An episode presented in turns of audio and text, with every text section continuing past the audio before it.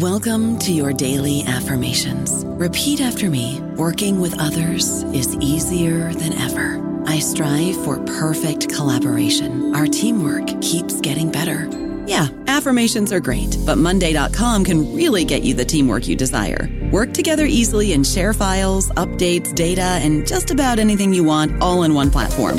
Affirm yes to start or tap the banner to go to Monday.com.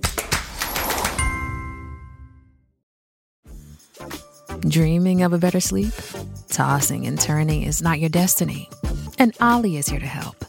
Olly invites you to sink into sweet, sweet slumber to improve your mental and physical health and overall wellness. More than just melatonin, Olly's ingredients help you unwind your mind for a delightfully dreamy drift off. Sleep is on the way at Olly.com. That's O L L Y.com.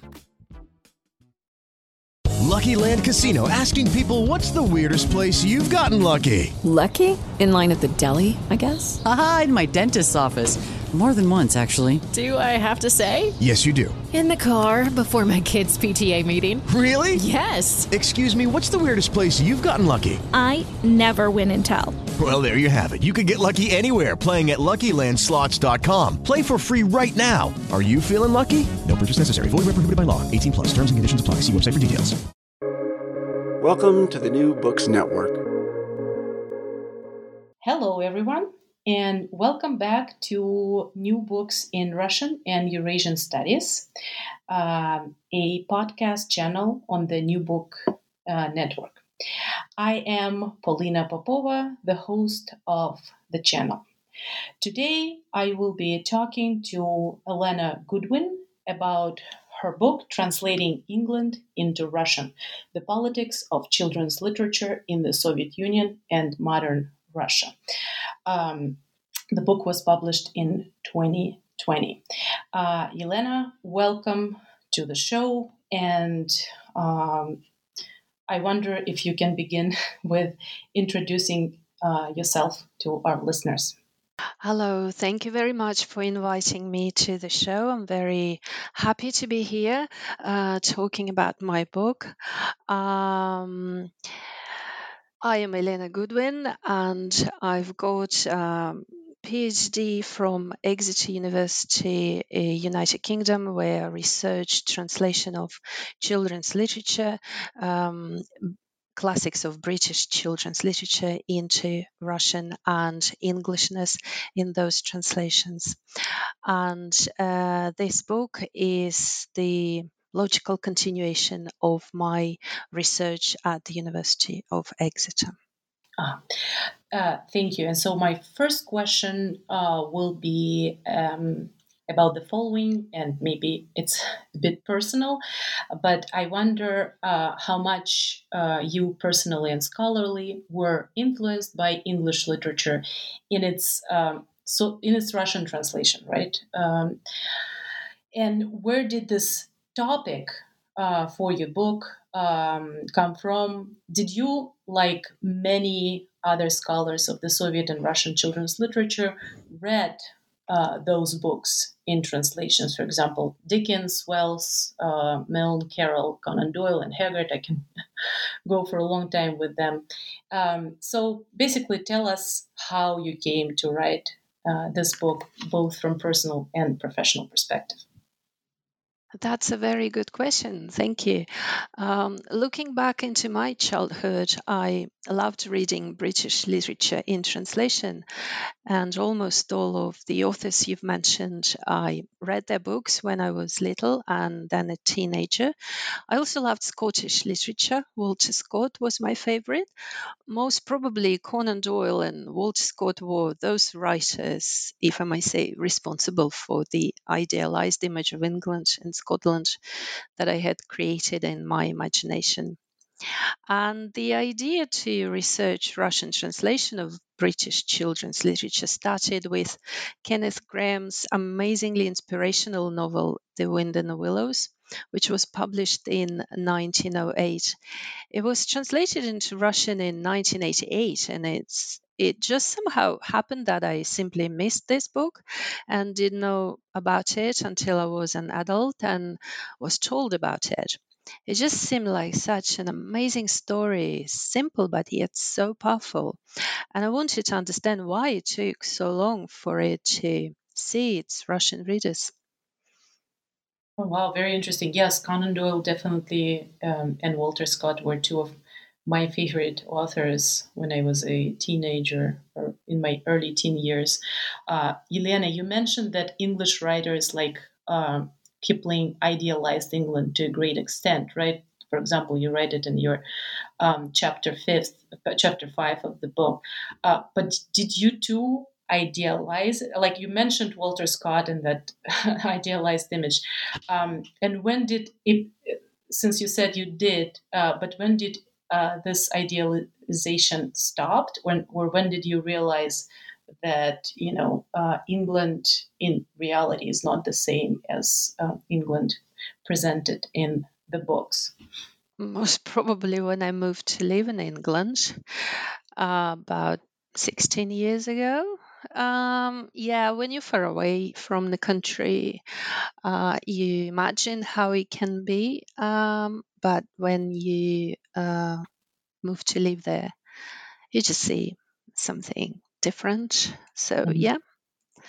Yeah, but literature helps to create a myth of mm-hmm. the country.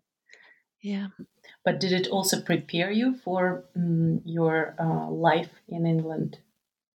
in um, some way? Well, it's different. Uh, literature and art and films um, and theatre is one thing, and real life is uh, another thing. So, mm-hmm. Mm-hmm. Um, I don't know. It, it, was such a long time ago. Now it feels like it was ages ago. But um, probably I was a little bit um, disappointed that I didn't see what I expected to see. But mm-hmm. no, it's probably uh, similar to lots of people. They just imagine something and then mm. um, it just happens to be a little bit different. Different, I agree. Um, so, in the book's introduction, you discuss the different versions of so to speak, Englishness, right? Among them were those related to places, um, the British imperial past, certain political institutions, or British national character. In this context, can we discuss um, and Samuil Marshak's personal roles in promoting of all of these kinds of Englishness into Soviet children's uh, minds? And feel free to speak about all of them or just uh, some of them in particular? Okay, thank you. Well, both Kornei Chukovsky and Samuel Marshak played an important role in promoting English culture in the Russian Empire before the October Revolution and afterwards when Russia became the Soviet Union. Both were famous Soviet children's poets, translators, literary critics, and advocates of children's literature. Both of them uh, were also uh, both of them also developed a love for English culture in the early stages of their literary careers. They lived in Britain for a while before the October Revolution. Chukovsky worked in London as a reporter for the weekly newspaper Odesskie Novosti, Odessa News, between 1901 and 1903. In his sketches, he portrayed Britain as he had seen it, and he saw different portraits of Britain, not just the idealized images we've just discussed. Uh, Samuil Marshak stayed in Britain between 1912 and 1914, and he studied at the University of London and during summer breaks went hiking in the southwest of England. He recorded his impressions of Devon and Cornwall in several sketches, which were published in the periodical press in 1914 in Russia. He also documented his walks in Devon and Cornwall in one of uh, um, his poems, but it was published only in Russia in 1973. In addition to this, Marshak described aspects of daily life in England, English literature, landscape, and national character in private letters. Um, written when he was staying in England, which were also published. So, in their sketches about Edwardian Britain, both of them wrote uh, about various aspects of British life. And these sketches, as I mentioned, were published in Russian newspapers and magazines and uh, were accessible to a great number of people.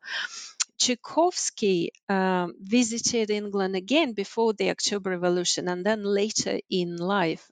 And in his 1915 book, The Silent Speak, published in uh, Russian in Petrograd, he analyzed the nature of English national character by referring to letters written by British private soldiers during the First World War. So the Russian mass reader would feel sympathetic towards the British soldier. And Chukovsky highlighted bravery, loyalty, dignity, and duty as traits of English national character seen through the lens of the British war effort, and particularly emphasized that not only English literature, poetry, painting, but also the great civic consciousness uh, had a magnetic effect on the Russian intelligentsia.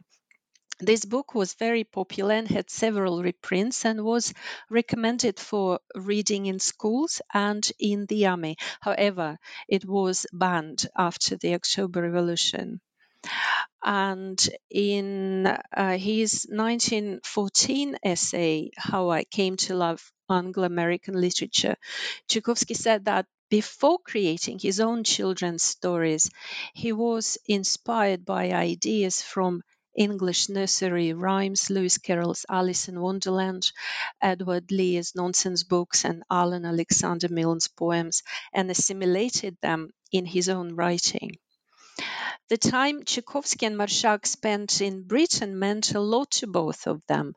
Uh, not only had they learned about the Edwardian British culture from personal experience, but literature in literature, but literature also had a great impact on their choice of books for translation and creative works. And they both are famous for translations of Shakespeare, Burns, Byron, Kipling, um, English um, and Scottish ballads, uh, children's poems by, by Edward Lear, Lewis Carroll, Alan Milne, And um, also by going back to your question i can give an example of a novel translated by chukovsky that resonates with soviet political and social rhetoric uh, about the unhappy life of orphans under the capitalist system.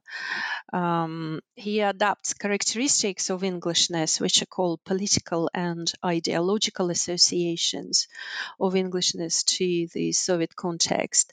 And in the example uh, that I'm going to tell you. Um, it is the class system uh, and um, as characteristic of Englishness. It is James Greenwood's uh, novel, The True history of a little ragamuffin written in 1866. It was not initially written for child readers, but it was accepted as literature suitable for children and young adults in the Soviet Union. And it didn't have and doesn't have a canonical status in Britain, but it was included into the canon of translated literature by the Soviet authorities. And this because of its class because of its uh, cl- uh-huh, uh-huh, highlights the class division right? Yeah yeah about the hardships of the poorest classes in victorian britain. So it was just perfect. And the um, it was written in the style of Oliver Twist, and it is a sentimental story of the hardship of an impoverished child, Jimmy, who runs away from home. He lives in the slums of Victorian London and joins its gangs. The book was known to children in pre revolutionary Russia, and during the Soviet period, it was retold by Chukovsky together with another uh, translator, A. Anenskaya, in 1926. And then again, it was retold by Chukovsky and another translator, T. Bogdanovich, in uh, 1929. And this particular version was reprinted uh, during the Soviet period. And they adapted this book for children and significantly changed the ending of the story. Very in, interesting, fascinating. in their version, Jimmy leaves the gang and finds a job at a factory, thus becoming a member of the working class. In the original, Jimmy is put into prison, then goes to Australia and it almost reminds me of Hollywood uh, when, or Disney when they change endings to famous stories, right? So, yeah, yeah. So he goes to Australia, and upon his return to England, starts helping homeless children. Yeah, so this is the example of um, Englishness, uh, which I call ideological and political associations of Englishness, and in particular the class system. I can also give you an example from Samuel Marshak's translation. Oh, yes, if you would like to. Yeah, yeah go ahead, please. Okay. Right. So the other example is the um, traditional English ballad, the uh, which is called King John and the Bishop. Uh, it was first printed in the 17th century and it is set in medieval England and it has three protagonists King John, a collective uh, image of an English king, the rich and powerful Bishop of Canterbury, and a clever shepherd. Uh, suspecting the bishop of treason, the king orders him to answer three questions. Feeling hopeless, the bishop begs uh, the shepherd to help him, and the clever shepherd swaps places with him, goes to the palace, and saves him by giving answers to the king's questions. So that's the story of the ballad. And uh, in uh, Russian translation by Samuel Marshak, um, which first appeared in 1918, and then it was um, readapted slightly uh, and republished in 1926 and 1936 and that last uh, version was reprinted during the soviet period.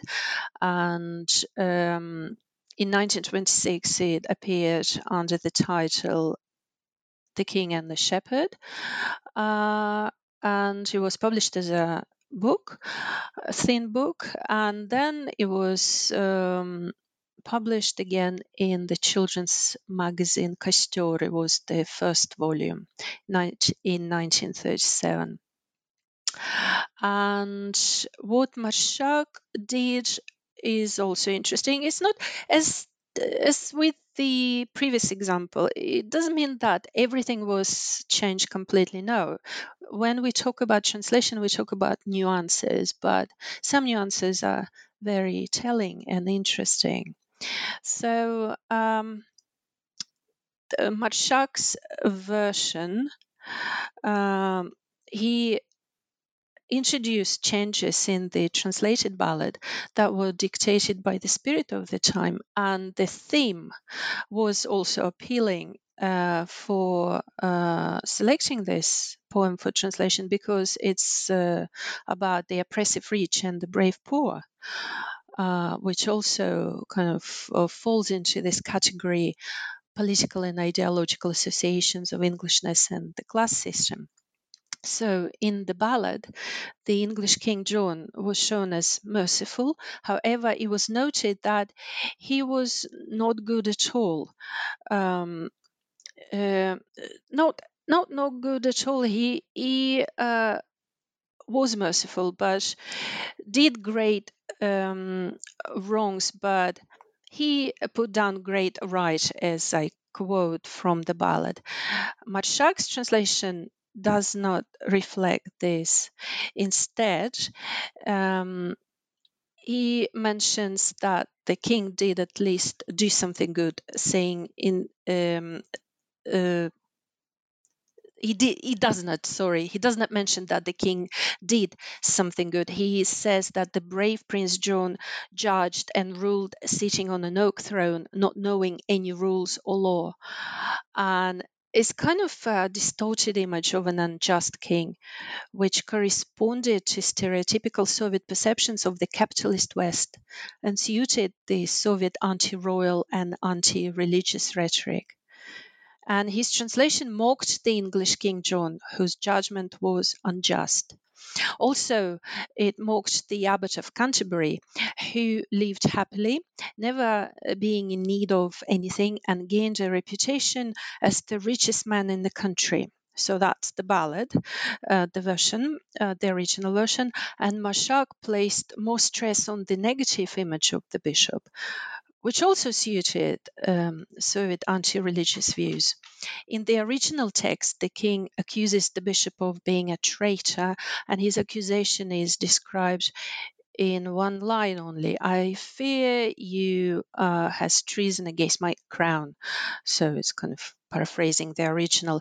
Marshak expanded this line to supply further lines in the Russian version, saying that the bishop was a cunning traitor who conspired against the crown and whose guilt was evident to everyone.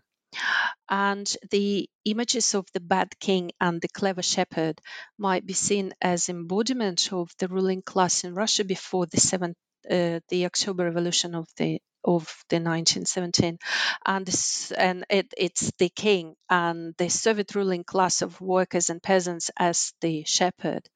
And marshak's version contains no information about the english king being merciful just and generous as i've already mentioned. On the contrary it praises the clever and brave shepherd portraying him as a commoner who was bold enough to confront the king and come to the aid of the bishop. So this example shows us that political and ideological associations of Englishness were adjusted to the current ideological demands of the Soviet society that were emphasized by narratives that exposed and satirized the capitalist system.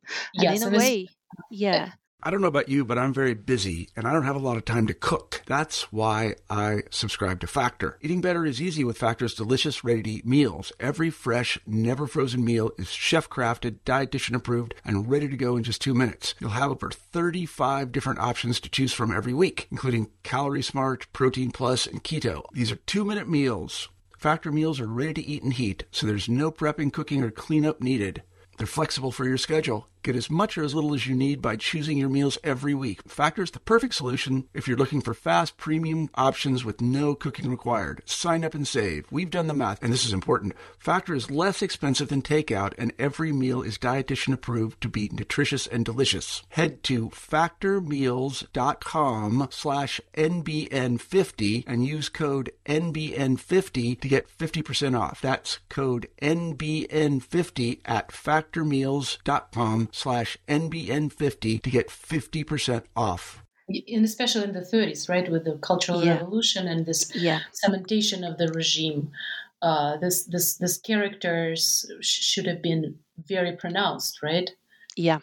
Mhm. Yeah, yeah, to help kind of channel public opinions to the direction that was deemed necessary. So, kind of translation worked to help that way. Very interesting. And um, you know what? I want to jump off of both Chukovsky changing the the com- completely changing the ending, uh, and Marshak changing the sort of personal narratives, right? The characters of um, the protagonist of the poem. Uh, I want to now ask you about um, this politicization of magic, speaking in, in Marina Balina's terms, right? Uh, from your book, I know that Lenin had a strong opinion on Hogarth's political treat, um, treatises, and uh, this was why um, that book for young, Hogarth's book for young adults were not translated and published in the Soviet Union until uh, the thaw period, the 1960s. That that was in chapter three, and so I wonder if we can talk about um, personal involvement of the political figures in uh, this um, translation of um, Englishness, right, uh, into Russian. Uh, maybe we can even talk about Stalin's personal involvement in uh, that uh, process or anyone else's. Well, um, I'm thinking about um, kind of different example of how uh, non-involvement help um, and translations appeared afterwards. So what I mean is, um, it's how Stalin didn't involve in the case of Samuel Marshak. Um, so in a way allowing translations to appear in the future so he stayed we can say alive. Yeah, so um, Marshak headed the Leningrad branch of the State Publishing House for Children's Literature from 1924 until 1938.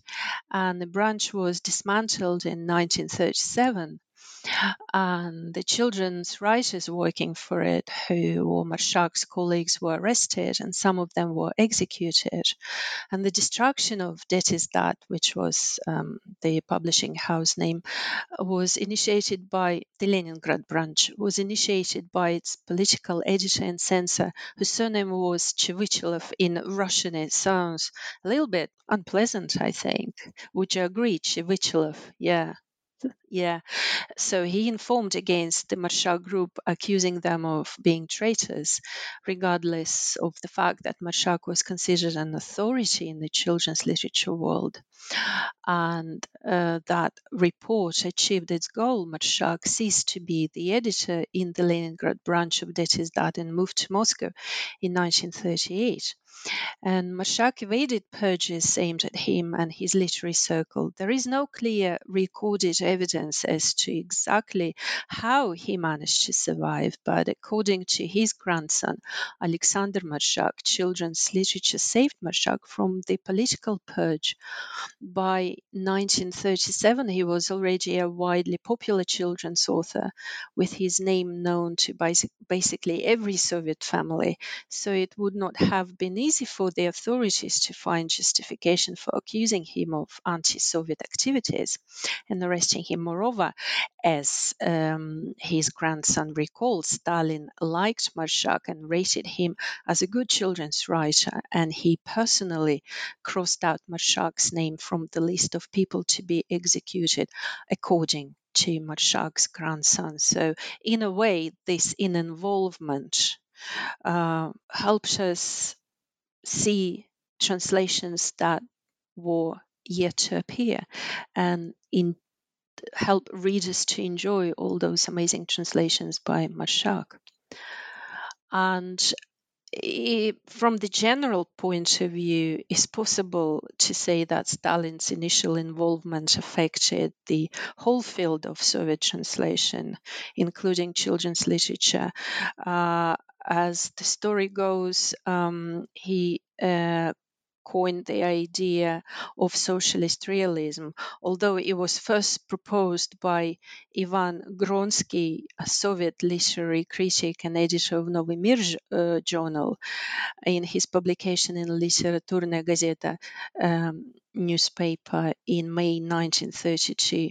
But he claims that prior to the publication, the concept of socialist realism was discussed with Stalin during their meeting in the beginning of May 1932. And Stalin authored the term as far as the story goes. And then, during the meeting with Soviet communist writers in October, Stalin formulated the principle of socialist realism and put forward the idea that it was to be developed theoretically as an artistic method in literature. And um, it was articulated in the end as an official formula of Soviet literature at the first Congress of Soviet Writers of 1934. And then in 1936, princip- the principles of socialist realism were linked with translation. So, in a way, it's this kind of generally, as we may say in general terms, big involvement of commun- kind of uh, formulating the field and the principles of socialist realism were important in the development of Soviet School of Translation. So yeah, um, also, I can I could say I could give you another example. Um, I, I wouldn't be able to give you particular examples of how authorities said, "Oh, this line needs to be um, deleted," but my examples are more general from um, examples from the general perspective. So. Um, from the be- very beginning of the Soviet period, period, the utmost importance was placed on what kind of books could be chosen. And Maxim Gorky, the Russian and Soviet writer and political activist, made great efforts to breathe new life into translated children's literature within his World Literature Project. And his activities were supported at the governmental level by Anatoly Lunacharsky, who opened the door to a large number of foreign books written for children to enter the new Soviet literary um, environment. And um, that is another way of kind of generally shaping the field and um, Gorky, um, under Gorky's leadership, Chukovsky, as a member of the Anglo American section, came up with a, a list of uh, English language books for translation. Uh, especially foreign children's books to be translated. And as he then recalled, that list um, was not used until uh, the 1960s, and, and, not many books from that list were published between the 1920s and the 1940s, uh, although there were a few exceptions. Um, the, popular classics were allowed, such as Walter Scott's Ivanhoe, if we can say that it's children's literature. It's not. It's not. It's uh, suitable for children to for young read. adults, and right. and Mhm. Jonathan Swift's Gulliver's Travels, but they were adapted Adapted. for Mhm. children. Yeah, yeah. So we can say that in a way, this was kind of involvement. Yeah. Mhm. But since we're talking about involvement, and there was one thing that I wanted to say um, when you were talking about how Stalin personally saved Marshak, and I remembered that uh, Lydia Chukovskaya, daughter of Kornei Chukovsky, barely avoided being arrested, and who knows what would happen to her, right? So it was the matter of chance, and, and her husband at the time was actually purged. So, yes, um, definitely agree that there was a, de- definitely a personal involvement uh, in the matter of life or death, right, at the time. But, um, and I'm sorry about this um, little um, no, note, I just thought of uh, Lydia Chukovskaya uh, in this context. And since we were talking about uh, uh, how Stalin or Lunacharsky or Gorky, um, how they allowed many translations to happen, I also want to, uh, if possible, to talk about control. If we, we uh, talk about political control of uh, the narratives, right, of the um, control over the translation uh, as a process. Can we? Can you um, tell our listeners a little bit about uh, that? About censorship as an institution, and particularly censorship in uh, translation, um, and whether how much of the personal choice and agency was in the decision uh, of certain people to become translators, and how much of that decision was maybe fear of being purged or forgotten or executed, uh, and whether the translation, similar to sometimes this is how children's illustration is presented in the scholarly literature, right? Uh, whether it was a more safer uh, field, of course, nothing was absolutely safe at the time uh, for the uh, writers and um, for the children's writers or scholars at the time. Mm-hmm. Um, well, you know, every case is different and it's impossible to generalize. And looking from the today's perspective, especially, it's possible maybe just a bit to understand why certain creative people acted the way they did.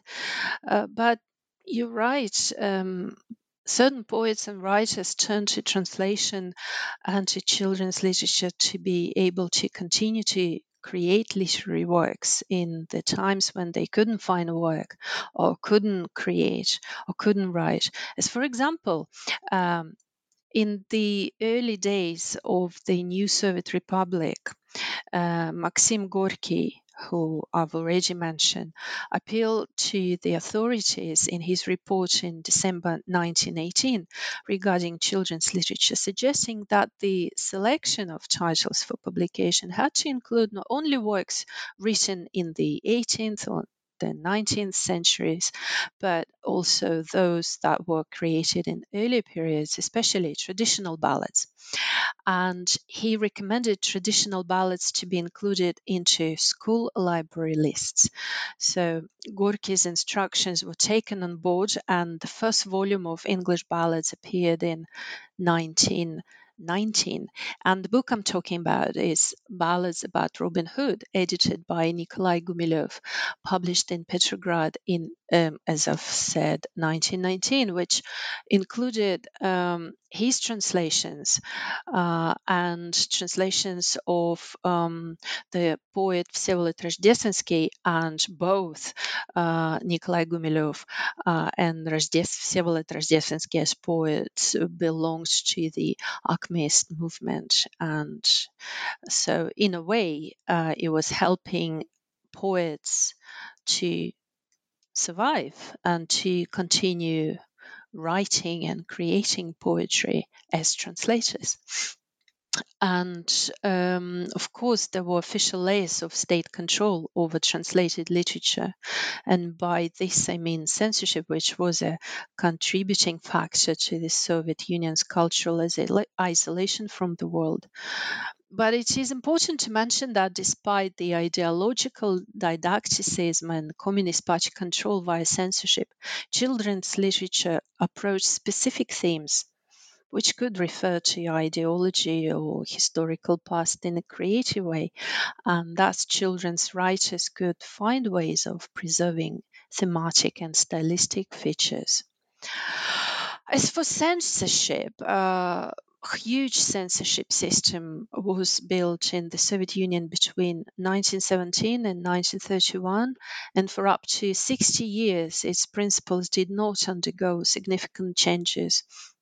The hierarchy of the system uh, of Soviet censorship of national and translated literature consisted of five major levels Communist Party control, uh, the Department of Political Control in the Committee for State Security, which is KGB, Glavlit, um, uh, which was, I would say, the main body, censoring body, the editor, and self censorship.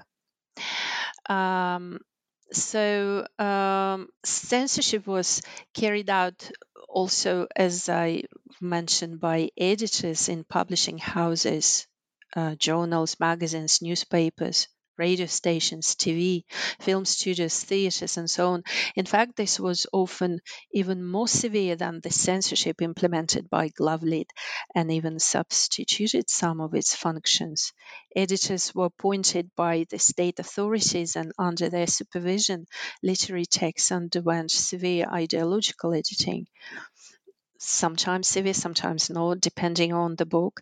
They had to, editors had to keep a close eye on all possible nuances, such as obscure citations of forbidden texts and unacceptable allusions, and elements of subtext um, that did not agree with the state ideology.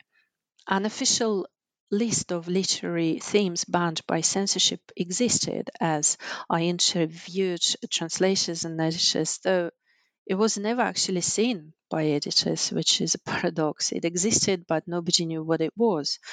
Um, but rather than follow the letter of the code, they had to use the intuition and guess what a Glavlit censor would cross out from the text and uh, the banned themes had to be second guessed by translators as well, who were quite often forced to rely on intuition to impose self censorship, and that's that other channel of censorship and self censorship uh, was a necessary protective mechanism for any writer or literary translator.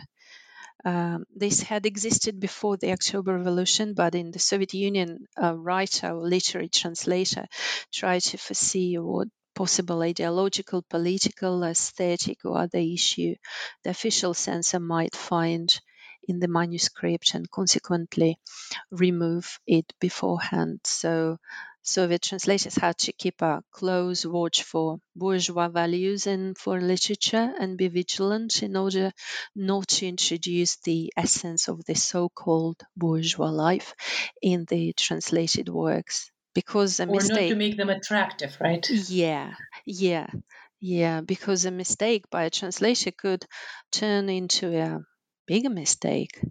So self censorship was an everyday tool in the survival kit for all Soviet translators. Um, yeah. Very, uh-huh. Yeah. Very interesting. You know what? Um, in terms of uh, translation, I found that particular episode so telling that um, you you mentioned, I, I, believe in chapter two, how um, the publication of Shakespeare, translated by Marshak, by Samuel Marshak, uh, how on that particular publication, Marshak's name was printed in large font uh, right on the main cover. So, in a way, um, it was a lot of work. Uh, they were not just translators, they were also censors, self censors, and uh, editors of their own work. But they were credited so um, generously, right? They, they were becoming co authors in a way of of the original books, and I found that very fascinating. That that interesting episode or fact. Yeah, well, I suppose when you translate poetry, it's uh, probably inevitable that one would become a co-author, especially if we look at Marshak's creative activities he was so prolific in everything he did. So yeah, but uh, I suppose another thing was uh, they uh, were not bound by the copyright uh, legislation in the Soviet Union.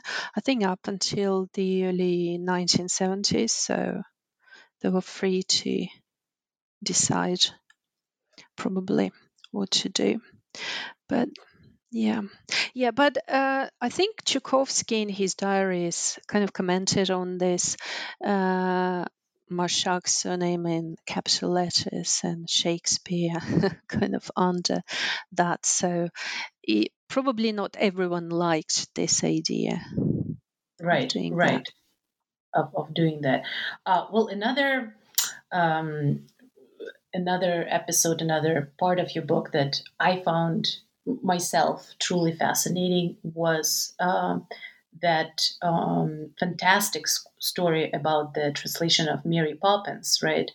And um, I wonder if you uh, can touch upon this discourse for our listeners who maybe haven't read the book yet. Uh, first, I, I want to ask if you can talk about this discourse, this of fantastic um, a fantasy of magic, right? A fantastic discourse that you introduce in your book um, in chapter seven. And also, if we can talk about Pamela Travers and her, you know, to put it um, softly, somewhat problematic relationships with the Russian translations of her books and um, about uh, her. Um, her relationships with um, the Soviet Union uh, as a political uh, entity. So, can you please tell our listeners more about this absolutely fascinating story? Mm-hmm. Okay. Um, indeed, the books about Mary Poppins contain elements that refer to the discourse of the fantastic and certain aspects of English national character, such as freedom of expression, peculiar imagination, nonconformity to limiting rules and stereotypes, eccentricity, and interest in the supernatural uh, become pronounced by means of the discourse of the fantastic, and consequently, discourse of the fantastic can be considered as expressions of English national character in English fantasy literature, including children's fantasy too. Uh, to define the fantastic as a concept. I used Farah Mendlesohn's study Rhetoric of Fantasy, published in 2008, as a point of departure. According to this study, there are four categories of the fantastic. The portal quest, when readers are encouraged to go into the fantastic through a portal, the intrusion fantasy, when the fantastic becomes part of the fictional world, creating horror and awe amazement, the liminal fantasy, the magic Uh, where the magic is elusive and the immersive fantasy there uh, in which there is no escape for readers this classification works across children's fantasy and helps analyze its narrative the examples of the portal and the intrusion are the most widespread categories in children's fantasy. These two categories can also be interconnected. The portal fantasy can use elements of the intrusion fantasy and vice versa. Both categories are illustrated by the Mary Poppins books. The protagonists find themselves in the fantastic world with the aid of different portals. As a character, Mary Poppins represents the discourse of the fantastic because she is the portal between the supernatural and existential knowledge and the real world.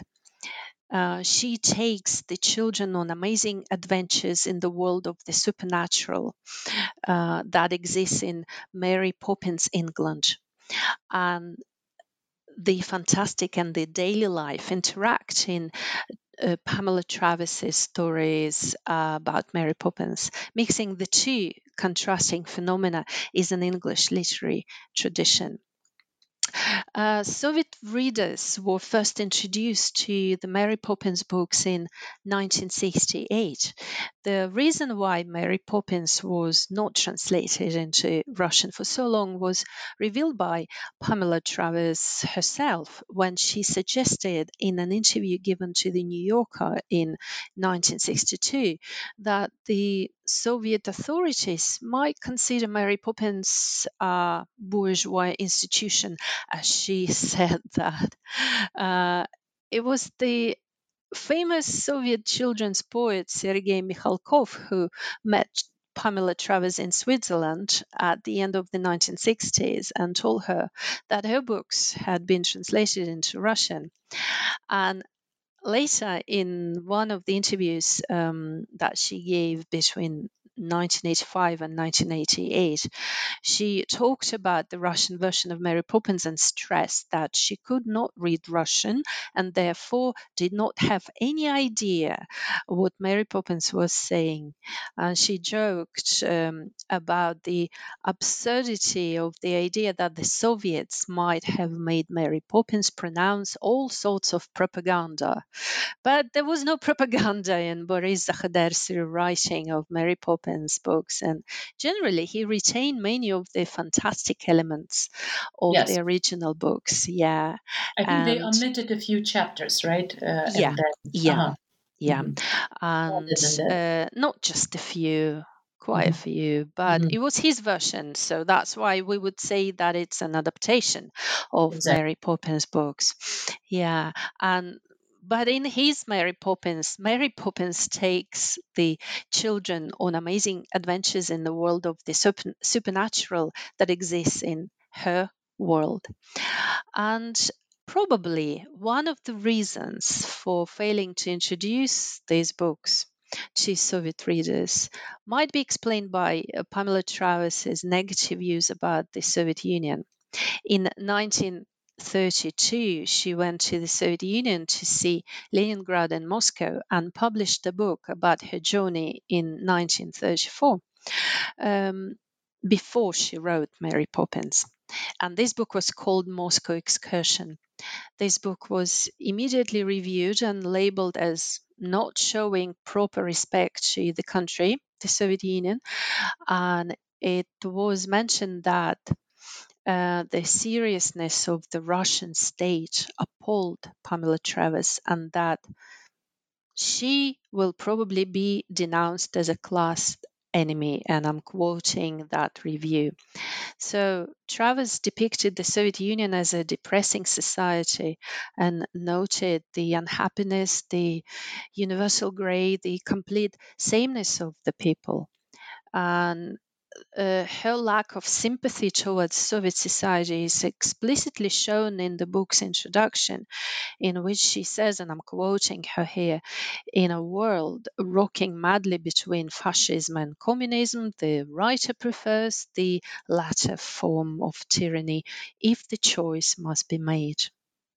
So that's uh, her words. So, uh, and also she, uh, an interesting thing from the book, she recalled that she brought lemons with her to Russia and gave them as presents to different Russian people she met. And we need to remember that in the 1930s, there were severe restrictions on the circulation of foreign literature in the Soviet Union, and censorship control was strengthened. Foreign mass media, as well as literature, were considered a great force for the promotion of hatred towards the Soviet Union. And this is the most logical explanation why the foreign publication of uh, her Moscow excursion might have affected the possibility of her Mary Poppins books being translated in the Soviet Union and that they only appeared in later, not when they appeared in Britain. Elena, you explored so many um, interesting episodes uh, in lives of uh, writers, English writers, Soviet writers, Soviet translators. Um, so one of my last questions would be: uh, Did you enjoy writing the book? Did you enjoy this journey, so to speak? Thank you so much. Uh, well, yes, I did. It was a difficult process quite lonely at times, but it was very rewarding. And looking back, I was very happy writing it. Yeah, and I learned a lot. It was my journey first, and then I tried to write about it. Yeah. No, that it's all it's always a journey for for scholars. It's yeah, so interesting, absolutely. so fascinating. Uh, well, Elena, it seems that we've taken up um, a lot of your time, and we truly appreciate um, you um, telling our listeners about your book. Again, this is Translating England into Russian The Politics of Children's Literature in the Soviet Union and uh, Modern Russia. Um, that was published by Bloomsbury in 2020. And so, um, the very last question that I want to wrap up our interview with would be what are you currently working on? Any new projects, any new books uh, we should expect from you? Well, hopefully, uh, it's all work in project. I've got ideas, uh, researching further um, into Soviet children's books and how they were translated into English and how they were um, promoted maybe uh, in England. Uh, I'm also thinking about looking uh, into Spanish translations of Soviet children's books. So, yeah, hopefully something will something will appear out of this idea. That sounds like a great project, and Spanish translated translation is even even more interesting, right? Um, uh, did I, am just curious if it, I don't think I've ever actually read it because you know I, have read something about the English translation, but nothing about the Spanish translation. So I'm truly looking forward to uh, reading your next article or the book. Um, I want to thank you for being on the show today, and I really enjoyed uh, our conversation today. Um, I want to say goodbye and take care. Thank you. Thank you for inviting me, and it was a pleasure talking to you. Thank you. Thank you.